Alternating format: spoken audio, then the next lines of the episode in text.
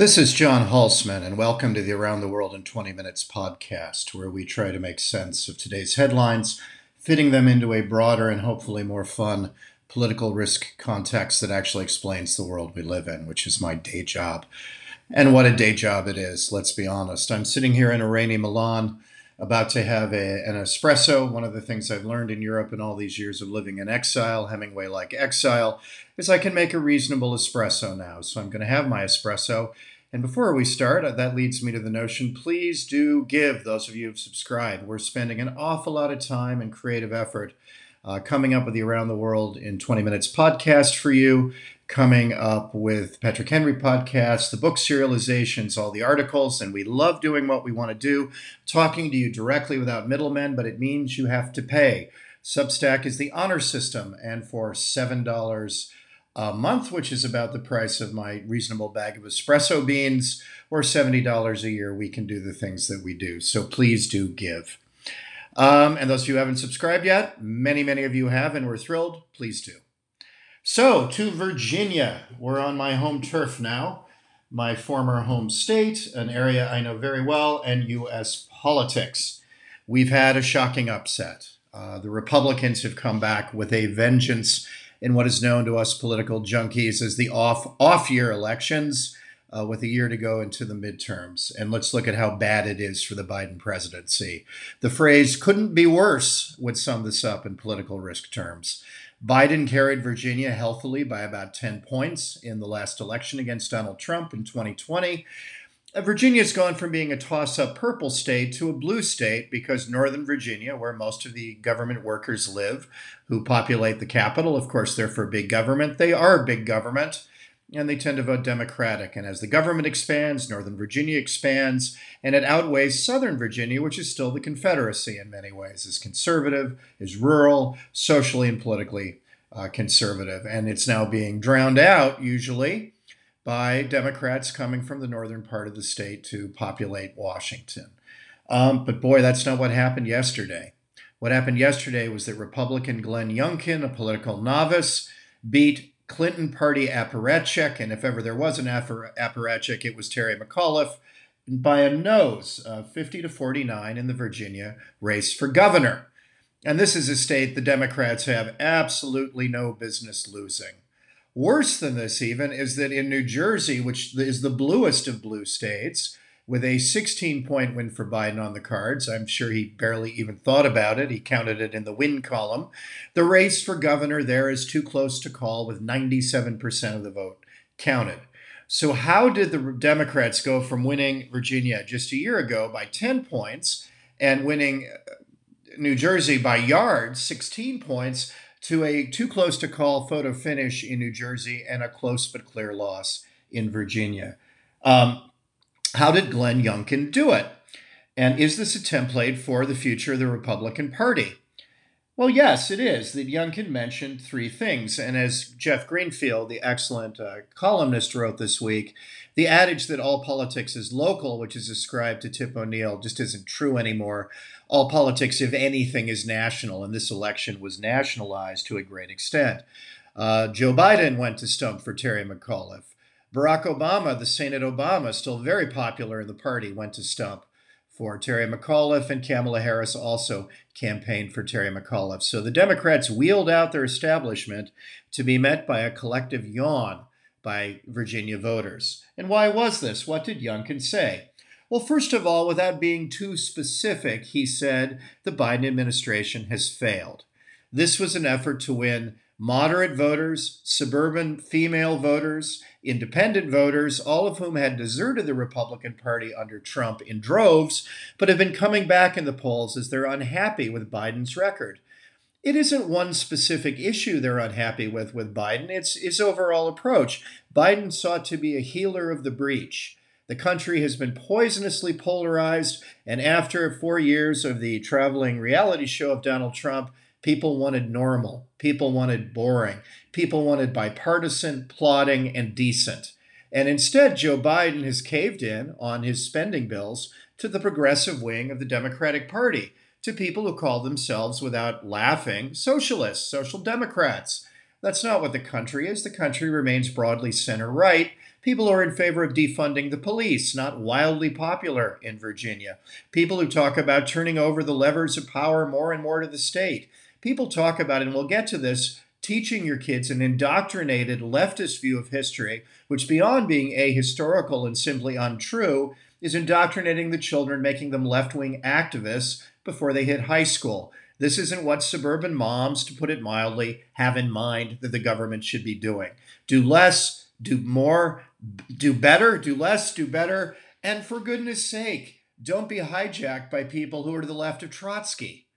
And yet that's what Biden has done. Biden has surrendered himself as the moderate. There's a reason Elizabeth Warren and Bernie Sanders weren't elected president, but he's been the useful idiot for the progressives of his party who have, in effect, filled his vacancy with their policies. And this isn't what average people in the country want. They also don't want the incompetence. Uh, the retreat from Afghanistan, though I'm entirely in favor of ending the forever wars, was managed horribly. And yet again, in our technocratic elite that Biden aspires to, that the Democratic Party has become, no one, no one was fired. Not a military person for getting rid of Bagram Air Force Base, leading to the disaster in Kabul, where in effect our troops were sitting ducks for ISIS. This was idiotic. Anyone with a rudimentary understanding of military strategy would know better. No one did, and yet no one was fired. So they're unaccountable, they're incompetent, they can't pass their domestic legislation. Biden announced that there was a deal. I still think they do get the deal on the mammoth spending bills, though the second bill, the wish list bill, will be about half, say one point seven five trillion dollars or perhaps less. But they announced that they had a deal. Biden went away, and Joe Manchin, the moderate holding the balance of power in the Senate, said, "Not so fast. I want a cost-benefit analysis of the programs." Obviously, that drove progressives nuts, and we're back to a stalemate. So he can't pass his legislation. He's unaccountable. He's incompetent. His performance at press conferences, to put it mildly, is, is alarming. I've known Joe Biden for a long time, and I find him a decent person. Uh, I've met him at various conferences in Europe where often he was the only senator to bother to show up. So I don't have anything against Biden. But to put it mildly, he has lost a step. I'm not sure I'd let him change the T V channels, let alone run a country right now. And to put him up front is alarming for the rest of the country, in the same way that Kamala Harris, having failed utterly over her immigration issue, another issue where Biden has failed, we've basically said there's a vacancy sign in America, and hundreds of thousands of people have taken us up on this offer. And this, of course, looks crazy to average, moderate, independent, suburban women. And she's been in charge of this, failed utterly. Her personal numbers are lower than Biden's. They're in the upper thirties. He's in the lower forties. At forty, you can just about govern. Below forty, nobody has to take you seriously. And at present, no one has to take Kamala seriously. So there's been failure across the board that Youngkin can play into. Just cite the record. Second thing is cultural, critical race theory. And for those of you who aren't Americans, let me explain this briefly. Critical race theory has taken the gaping hole of the far left, meaning academia, that um, had been left when Marxism died. And whereas Marxism said class is the central motivator of every human being, instead, critical race theory says race, and more importantly, racism is the critical factor motivating most people in the world. I think the far left is idiotic for a simple reason. I'm a student of history, and anybody who thinks there's one reason people or societies do anything has never met people or societies. There's a multiplicity of reasons that people and states act. And to boil everything down to one primary reason may make you feel morally superior, but it's a children's fairy tale. And filling the void now that Marxism has been utter discredit, utterly discredited after one hundred million people, and yes, let me repeat the number, one hundred million people have died under the reigns of Mao and Stalin and Pol Pot, Che Guevara and Castro et al. Now that you can't be for that, the new simple fairy tale is everything is due to race. And critical race theory, which is taught in colleges across the country, where shamefully conservatives have gone to sleep and let them make our children who don't know any real history into left-wing activists, simplistic left-wing activists who know almost nothing of real history. I speak as a historian. Obviously, race is a factor, but to say that race motivated the signing primarily of the Declaration of Independence, to say the northern states that didn't have slavery absolutely were behind it, that this was the motive force for every major decision in the founding of the country, ignores taxation without representation, colonization versus a mother country, a hundred years of growing on their own with only the sailing ship to link London to their colonies. In other words, it ignores the facts to tell a comforting fairy tale with the simple logic of oppressors and oppressed, and all white people at some level are oppressors, and better yet for their theory, if you don't think you're oppressed an oppressor, it just proves you are an oppressor.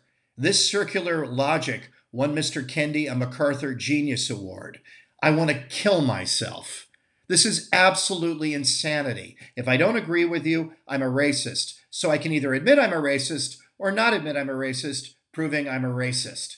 This passes for logic in colleges. It's lucky these people have jobs for life, because in the real world where I live, they'd all be fired.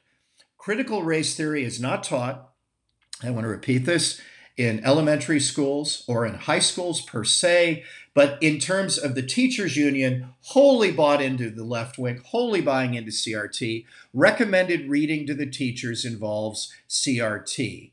This discredited notion that white people oppress black people, that we mustn't have standards because it's unfair to black people, is a racist construct. To say black people are not up to doing better, not up to understanding analysis, reading comprehension, and math is something I'd expect of the Ku Klux Klan. Suddenly, the far left agrees with Alabama segregationists of nineteen fifty, like Bull Connor, and I'm left with Bill Maher and Doctor King saying, bring people up, put people up, don't put everyone down. This is absolute lunacy. And the teachers' unions have totally drunk the Kool-Aid here. And although it's not taught per se in schools, recommended reading is along C R T lines. Everyone knows that teachers and teachers' unions are among the biggest donors to the Democratic Party. And this is precisely the problem and where they got into trouble in Virginia. Because McAuliffe told the truth, and you always get into trouble as a Democrat when you speak the truth. He said he didn't think it was up to parents to tell teachers what to teach. And then, to put it mildly, all hell broke loose. Because this is exactly what Republicans think. Democrats think. Don't tell us what to do. We're the experts. Shut up, you peasants, and do what you're told. You couldn't make a better narrative for Glenn Youngkin and the Republican Party than this obsessive, arrogant, totally unfactual basis of democratic superiority. You leave us to teach your children, to indoctrinate them, because you're too small-minded to teach them. So we'll teach them indirectly critical race theory, that all white people are oppressors, that all black people are victims, thereby helping nobody, thereby perpetuating racism beyond being utterly ahistorical. Is race a major factor in America? Of course it is. Is race the only factor in America? No one is that simple-minded, except the Democratic Party. And the problem with McAuliffe's comeback, which was to say, yes, I believe school systems should teach children what to do. I believe parents should not be in charge of their children's education, ultimately, is to show their arrogance in full view. And worse, that theory only works, the democratic theory, if you believe the establishment is relatively politically neutral. You can leave the thinking to them if they're going to be neutral. But nobody in their right minds thinks the teachers' union is anything but a wing of the Democratic Party, that the mainstream media is anything but a wing of the Democratic Party, and indeed that the entertainment industry is everything but a wing of the Democratic Party. Not just the party, but the woke, far-left, progressive wing of the party. You can't count on an establishment to be neutral that isn't neutral. As I used to say when I was interviewed in Washington, I'd have a lot more time for you guys if any of you had ever voted for a Republican one time. You pretend to be above it all in an Olympian way, and yet you have made being a Democrat the norm, and anyone who doesn't agree with you is just badly educated. To which I'd say, I'll compare my five degrees and my Saint Andrews education and my thousand articles and my fourteen books to you any day you want, buddy. In a republic, you argue the facts, and you don't tell me you're superior to me, particularly when you're not. This was killing for McAuliffe, because the mask was off, and the Democratic technocratic elite revealed itself for everyone to see. And then the last point was the vaccine mandates. It's the same point as C R T. Virginians are heartily sick of the moving goalposts of the vaccine. Doctor Fauci being the king of this. You don't need, the, the virus won't hurt us. The virus is the worst crisis in history. The virus means we don't need masks. We absolutely need to wear three masks on T V. Uh, we don't, herd immunity's at sixty percent, no seventy percent, no eighty percent. No, I can't put a number to it because I like controlling you.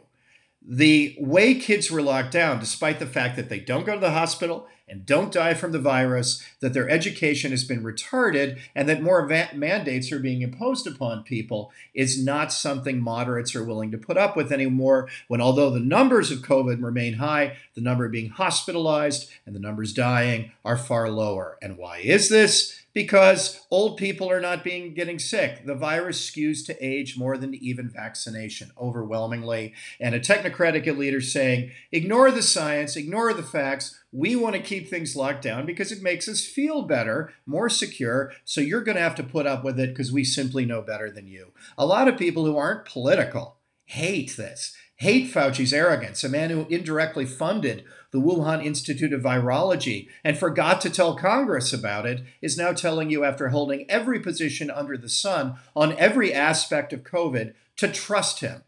Why in the world in a republic should we? And the Virginia voters are heartily sick of it. And this is terrible news for the Democratic Party. So over the actual record of the Biden administration, above all not healing the breach, but also its incompetence and failure to move its domestic policy, over cultural issues, primarily education and critical race theory, where moderate moms aren't sure they want their children to, to be divided into oppressed and oppressor when they're twelve, or to think that race is the only thing that motivates anyone to do anything, leaving the left-wing indoctrination to a bunch of teachers who despise the very parents of the children they're teaching. That didn't help either. And then the Fauciism, the we know better about the vaccine vaccine.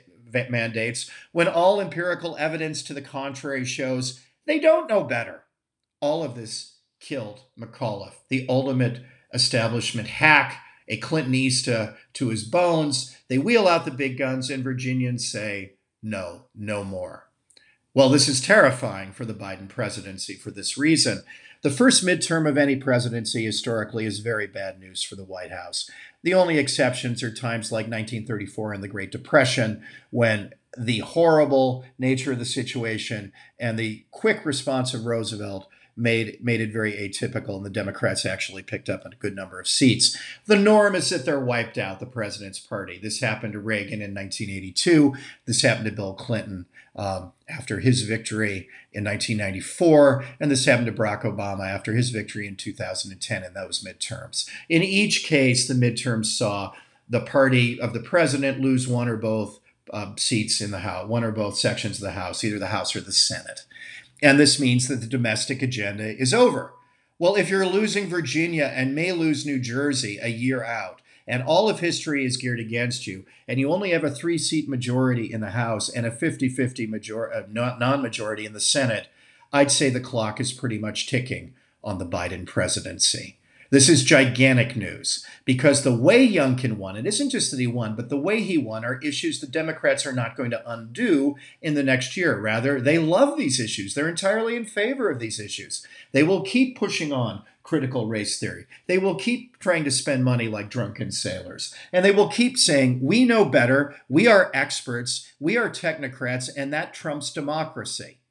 And this technocratic, elitist view, they don't notice that the elite is utterly discredited by their very record. People, not me, I'm a libertarian, but people might be willing to put up with this if they were successful. But they don't notice in their arrogance, and I've been to meetings with people who in political risk were wrong about Brexit, who still go around pontificating, wrong about China, still go around pontificating. They are not troubled by self-doubt, despite their horrible record. And this drives moderates and most normal people crazy. So the Biden presidency, the beginning of the end of his domestic agenda, is now. I actually think this means it more likely in the end he passes the mammoth spending bills, because they have nothing to lose. They're going to lose the midterms anyway.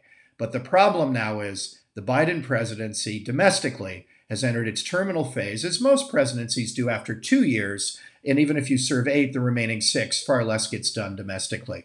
This was true of F D R in the one hundred days, L B J in the Great Society after nineteen sixty-four, and now is true of the efforts was true of Obama and healthcare and is now going to be true of Biden and his spending bill. The curtain is already coming down domes- domestically with only foreign affairs left in play.